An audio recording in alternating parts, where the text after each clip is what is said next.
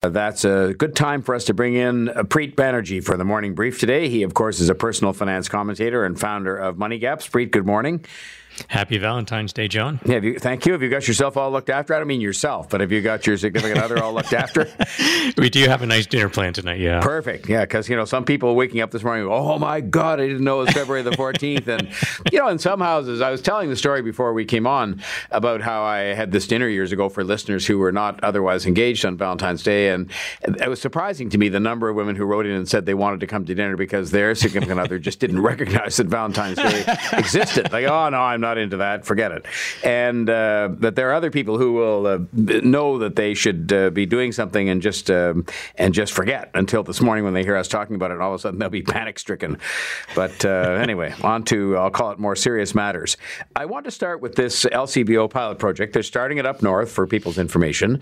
That in itself could uh, carry some problems for them in that uh, it might be suggested they're targeting indigenous people because the indigenous populations are far higher in the northern cities. But let's just forget where it's starting. It is a pilot project that has them requiring you to show your driver's license, and it isn't just show it, it's to have it scanned. And they claim they'll keep the database for only 14 days, but they're scanning the information to see, of course, if you are in fact of age and all of that, and also to see if you've been in some trouble with them in liquor stores before. But it worries me because I don't see anybody else doing this, and I think it may be a step too far in terms of uh, protecting against what is undoubted shoplifting. What do you think?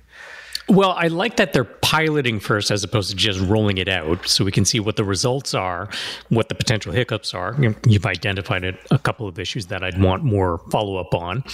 And I would say that it has been has been done elsewhere in Manitoba apparently. Mm-hmm. And they report that they virtually eliminated theft. So that sounds like a potentially good trade off. Um, there are some issues about privacy and where that data is stored and how long it is actually stored for. Because if you haven't had a data hack before, it's just a matter of time.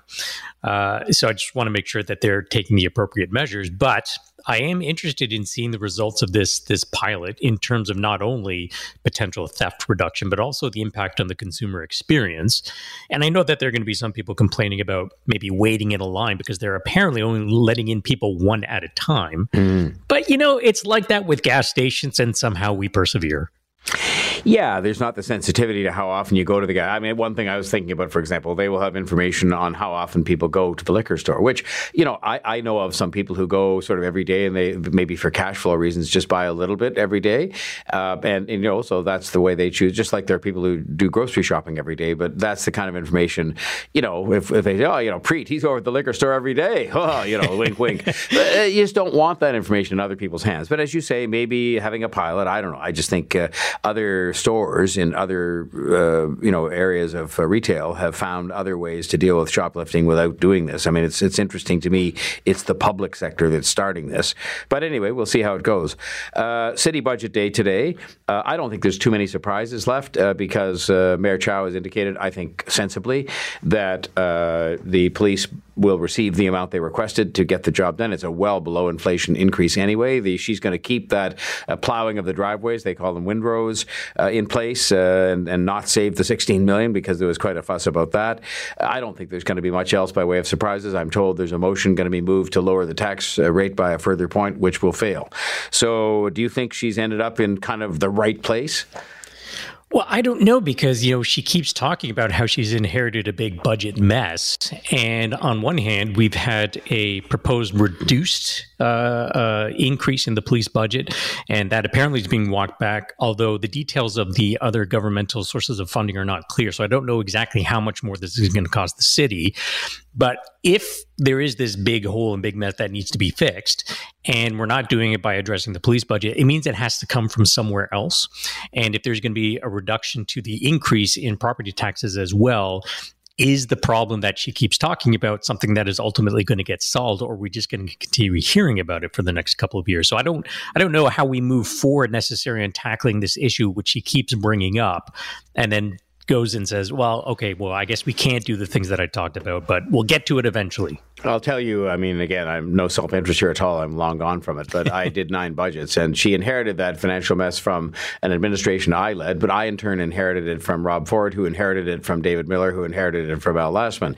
It is a structural problem with how municipalities are financed, and in fact, the hole she started with this year at about 1.8 billion was actually smaller than the one I started with last year. The problem is not with, I don't believe it's solved by increasing taxes. Uh, it is not, it's going to be solved in the end by some complete redefinition of how cities are financed, especially the city of Toronto. But anyway, she'll get through the budget for today and then start over again, and the hole will be big again next year because that's the way this goes. Um, we've got um, the court saying, the federal court of Canada saying that uh, Justin Trudeau, unusually, I would say, Preet, has left so many judicial vacancies uh, open that it is now impacting on people's right to a fair trial. And it's funny because in years gone by, they couldn't rush to appoint uh, partisan people, frankly, I mean, partisan hacks uh, to some of these jobs. And then they cleaned that up and now it's it's it seems they've slowed the process down, and they're not rushing to appoint uh, judges, which just seems curious. They're not filling vacancies that exist when the well-being of the court system is at stake. Yeah, absolutely. So it's a very serious issue. And I looked it up, and there's about 920 total judges in office and 75 vacancies. So that would be a vacancy rate of about 7.5%. And according to the justice minister, who's been on the job, I think, you know, just over six months, uh, he said, well, listen, I've appointed 64 judges. And so if he continues at that pace, it sounds like he would clear the vacancies at some point this year. But if you go a little bit further, reporting also notes that there were 79 vacancies about eight months ago. So we've only filled or made a net increase of four positions in the last seven or eight months. So there seems to be a lot of judges leaving as well. So unless the departing judges have stopped departing, the justice minister needs to double that appointment rate to clear this backlog of vacancies this year. And until they do, there are you know uh, a slowing down of the of the judicial system, which has been pointed out. So something needs to be done here. Yeah, I, I, I, think you're absolutely right about that. And uh, I'm just surprised because it's one of those things where everybody knows when those appointments are coming up. When people reach the retirement age, it's not a surprise. Uh, mm. Ontario drivers won't need to renew their license plates anymore. This was inevitable when Doug Ford did away with, uh, you know, before they had you register every year because they wanted the money. And then Doug Ford said you didn't have to pay. And now he said, I think sensibly, with a million people with expired plates, you don't have to renew it anymore. Do you think this could lead to any problems or does it just make sense? Yeah, I don't know of any problems. It certainly sounds like actual modernization, so I'm all for that because it's one less thing to worry about. And it sounds like you know more people were forgetting because they no longer had a cost of re-registering, but there's still a fine if your vehicle isn't registered. So I'm glad that there's one less thing to worry about. And I guess the question I have is, you know, how do you deregister? Is there any risk to not deregistering? I can't think of any. Uh, I think the one thing I notice about this this news item is that it's kind of mentioned that oh by the way this is going to be part of an omnibus bill in which um, you know any carbon pricing will be put to a referendum first.